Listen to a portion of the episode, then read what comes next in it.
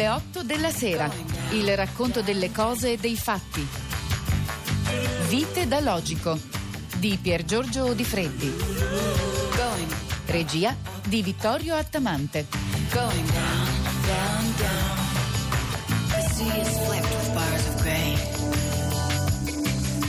Più grande logico dell'antichità fu probabilmente Aristotele.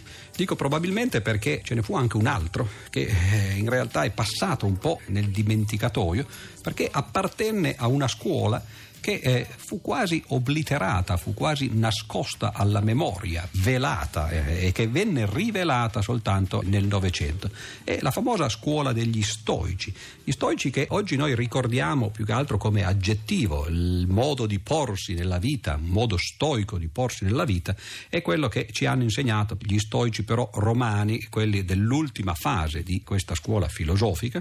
Ricordiamo eh, il nome di quello che forse è il più famoso di tutti, cioè l'imperatore Marco Aurelio, che veramente eh, realizzò il sogno platonico di un filosofo al governo e in realtà eh, Marco Aurelio tutti noi lo conosciamo, basta andare eh, in Campidoglio a Roma e si vede la sua statua a cavallo sulla piazza di fronte eh, al Campidoglio. Lo conosciamo perché ci sono stati film eh, molto famosi qualche decennio fa La caduta dell'impero romano, oggi più vicino a noi Il gladiatore, che raccontano proprio la storia di eh, questo condottiero imperatore filosofo.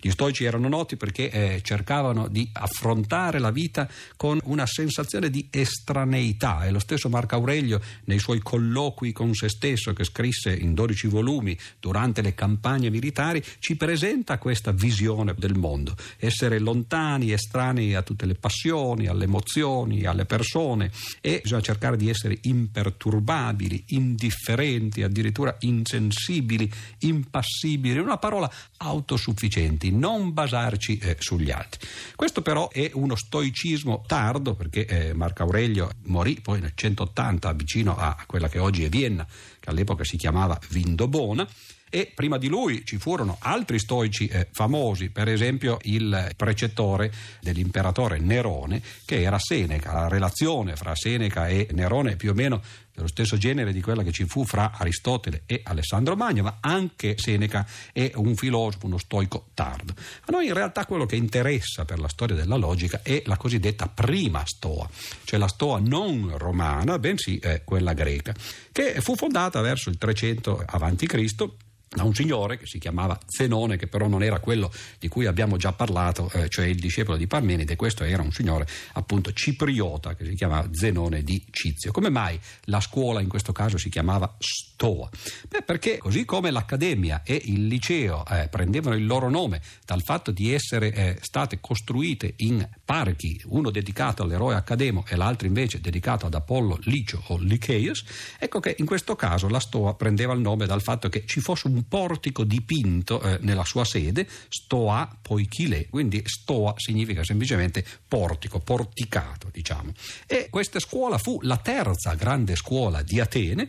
Tutti noi ricordiamo, per esempio, di aver letto nel eh, Manzone, ad un certo punto si parla di un signore Carneade, chi era costui?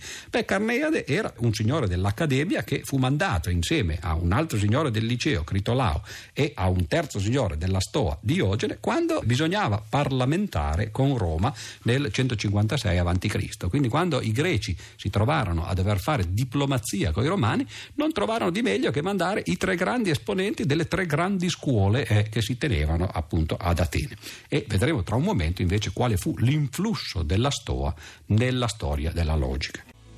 Il più grande esponente della scuola stoica greca fu eh, quello che si chiama Crisippo di Soli, e è vissuto circa nel III secolo a.C. Sembra che il Signore, a differenza di Platone ed Aristotele, che avevano scritto queste opere meravigliose, divulgative, eh, alcune delle quali ci sono rimaste, cioè i dialoghi platonici, e alcune delle quali invece eh, i dialoghi aristotelici sono andati perduti. Di Aristotele a noi sono arrivate soltanto le opere tecniche ed è anche su questo che si basa forse un po' un equivoco di credere che eh, Platone fosse un grande letterato e invece Aristotele fosse un noiosone eh, che scriveva soltanto trattati tecnici come libri di testo per le scuole. In realtà eh, anche Aristotele aveva scritto delle opere apparentemente molto interessanti e molto leggibili, soltanto che queste opere andarono perse, perdute. Però ci rimasero di Aristotele le opere tecniche. Invece degli stoici eh, andarono perdute praticamente tutte le opere. C'è un motivo ed è che ovviamente all'epoca eh, non c'erano le case editrici, non si stampavano i libri, i libri eh, si tramandavano ricopiandoli, c'erano gli amanuensi che piano piano ricopiavano un libro dietro l'altro e i libri che non venivano ricopiati eh, naturalmente si perdevano nell'oblio, venivano dimenticati e degli stoici questa fu eh, precisamente la fine. Come mai? Ma perché si pensa che eh, la scuola stoica fosse in realtà una versione laica di una religione, era una versione senza tutti gli orpelli e le superstizioni del cristianesimo e quando il cristianesimo arrivò naturalmente ebbe la meglio e la stoa fu quella che sopravvisse. E uno dei risultati di questa sopravvivenza del cristianesimo contro la stoa è il fatto che le opere degli stoici andarono perdute. Non soltanto le opere degli stoici, ma addirittura anche il nome. Pensate, oggi il mondo è pieno di licei, naturalmente, è pieno di accademie, ma non c'è un'unica stoa, perlomeno a mia conoscenza. È rimasto soltanto l'aggettivo di cui parlavamo prima, l'aggettivo stoico, che però arriva dall'ultima stoa, dal modo in cui loro si proponevano di fronte al mondo. Ora, eh, come facciamo allora a conoscere qual è l'apporto eh, per la logica e nella filosofia più in generale degli stoici? Beh, li conosciamo attraverso le opere dei loro critici e naturalmente questo forse non è il modo migliore di conoscere eh, le opere di qualcuno se leggere soltanto le critiche che gli vengono fatte. In particolare ci fu uno scettico molto importante si chiama Sesto Empirico che verso il 200 a.C. scrisse un'opera che fu intitolata Contro i matematici e contro i dogmatici. Ebbene, proprio attraverso le critiche che Sesto Empirico fece alla filosofia degli stoici, andando a scavare, cercando di dimenticare le critiche negative che venivano loro fatte e cercando di estrarre da queste allusioni fatte da Sesto Empirico e da altri scettici eh, che cosa gli stoici avevano detto, nel Novecento si è riusciti a ricostruire questo pensiero stoico e a scoprire che la scuola stoica in realtà era l'alter ego, l'altra faccia della medaglia della scuola peripatetica. Abbiamo detto parlando di Aristotele che una delle grandi scoperte di Aristotele fu eh, il trattamento matematico o eh, trattamento razionale di due particelle del linguaggio, i due cosiddetti quantificatori, cioè le particelle che quantificano ciò di cui si sta parlando.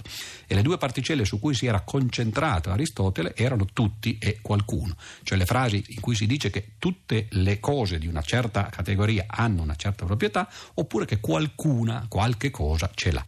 Ebbene, invece, gli stoici fecero un'analisi complementare a questa. Studiarono non i quantificatori, cioè le particelle che quantificano un predicato, bensì quelli che vengono chiamati i connettivi, cioè le particelle più elementari che servono per costruire frasi più complesse a partire da frasi più semplici.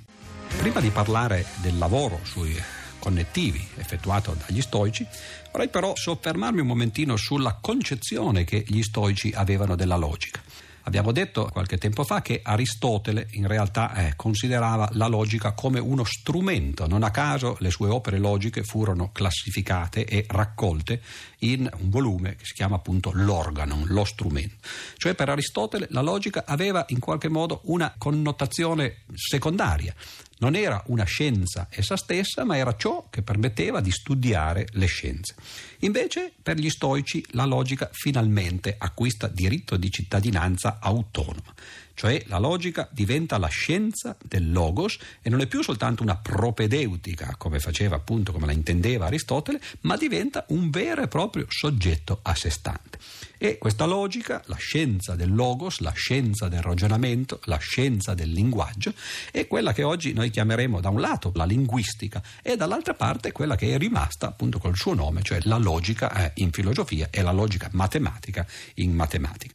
La prima divisione che gli stoici fecero fu la divisione in tre classi, che ancora oggi naturalmente noi continuiamo a tramandare perché è una divisione fondamentale. È eh, la divisione tra semiotica, sintassi e semantica. Semiotica è un termine greco che eh, significa più o meno segnaletica, è lo studio dei segni. Segni naturalmente agli inizi erano quelli per esempio i sintomi delle malattie, infatti Galeno, eh, il medico che visse nel secondo secolo, dopo Cristo la intendeva, fu lui che battezzò questa disciplina con il suo nome di semiotica, la intendeva come la diagnostica dei sintomi clinici. Però oggi invece noi intendiamo la semiotica come eh, era studiata per l'appunto dagli stoici, cioè la scienza dei segni. Naturalmente l'esponente più famoso della semiotica in Italia è Umberto Eco, che ha scritto eh, un, un, trattato definitivo, si chiama appunto Trattato di semiotica, ma come vedete è una scienza che arriva da molto lontano.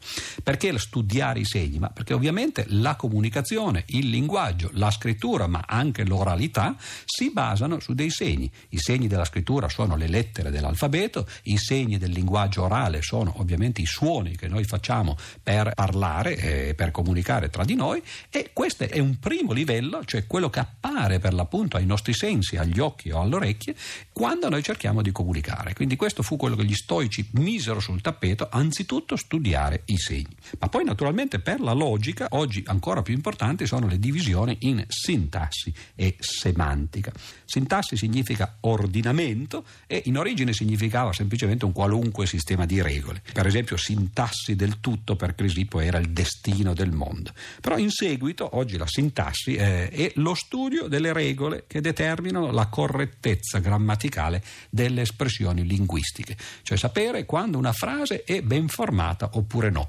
La struttura naturalmente delle frasi è quella tipica alla quale abbiamo già accennato con Platone, cioè soggetto, predicato e naturalmente complementi. Bene, lo studio della struttura delle frasi è per l'appunto la sintassi. Poi c'è un terzo livello, forse più importante di tutti, quello per il quale il linguaggio è stato creato, che è la semantica.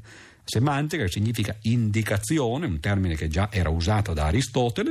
In realtà la semantica significa ciò di cui si parla cioè non i segni che vengono usati per parlare, che si studiano nella semiotica, non la struttura esterna delle frasi, che si studia appunto nella sintassi, ma ciò che viene indicato dalle parole e dal linguaggio, cioè gli oggetti e, in altre parole, il mondo, ciò che si vuole comunicare. Oltre alla distinzione fra semiotica, sintassi e semantica, gli stoici fecero uno studio dettagliatissimo, anzi forse il più avanzato eh, della loro epoca, di un particolare tipo di particelle del linguaggio che, come ho già accennato in precedenza, si chiamano connettivi. Connettivi etimologicamente significa che mettono insieme il termine che si usava in greco era synthesis, cioè la sintesi, cioè mettere per l'appunto insieme con posizione tradotto letteralmente, e questi connettivi sono le particelle più elementari del linguaggio, sono quelle che permettono di prendere delle frasi di, semplici e di costruirne di quelle più complesse. Quali sono i connettivi che gli stoici isolarono per lo studio e che ancora oggi vengono studiati, per esempio, in tutti i corsi di logica che si tengono nell'università, a matematica, informatica o a filosofia? Sono le particelle più note, quelle che anche noi stessi usiamo quotidianamente. Anzitutto c'è la particella non, la negazione, che abbiamo già visto all'opera nel paradosso del non essere, per l'appunto di Parmenide, è quella che permette di scambiare fra di loro il vero e il falso. L'uso che si fa della negazione nella logica è per l'appunto questo. Quando si nega qualcosa che è vero si ottiene qualcosa di falso e quando si nega una falsità si ottiene invece una verità. Notate che l'operatore negazione è un operatore a un solo argomento, si nega una frase, gli altri operatori di cui adesso parliamo, introdotti per l'appunto dagli stoici, sono invece operatori binari, come vengono chiamati tecnicamente, cioè a due argomenti, cioè si mettono insieme due frasi tra di loro. Il più semplice di tutti è quello che si chiama la congiunzione.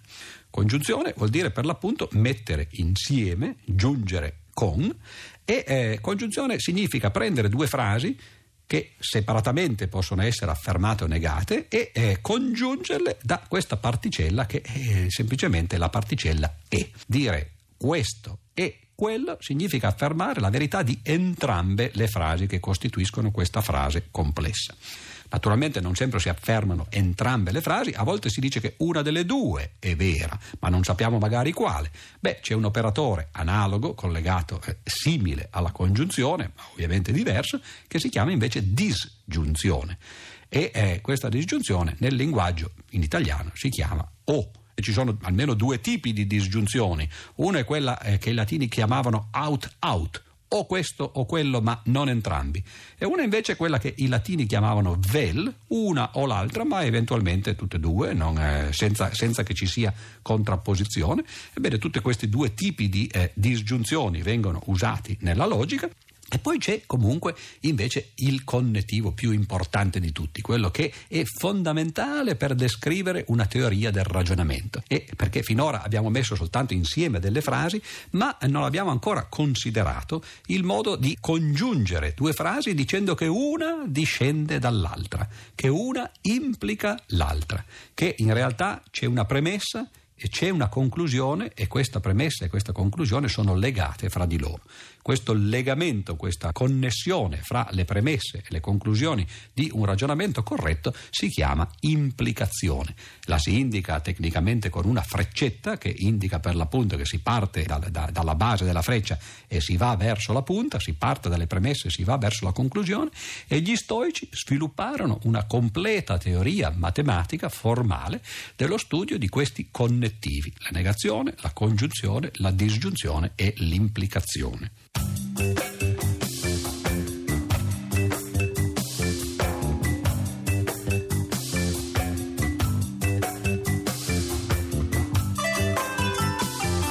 Abbiamo trasmesso alle 8 della sera. Vite da logico di Pier Giorgio Di. Regia di Vittorio Attamante.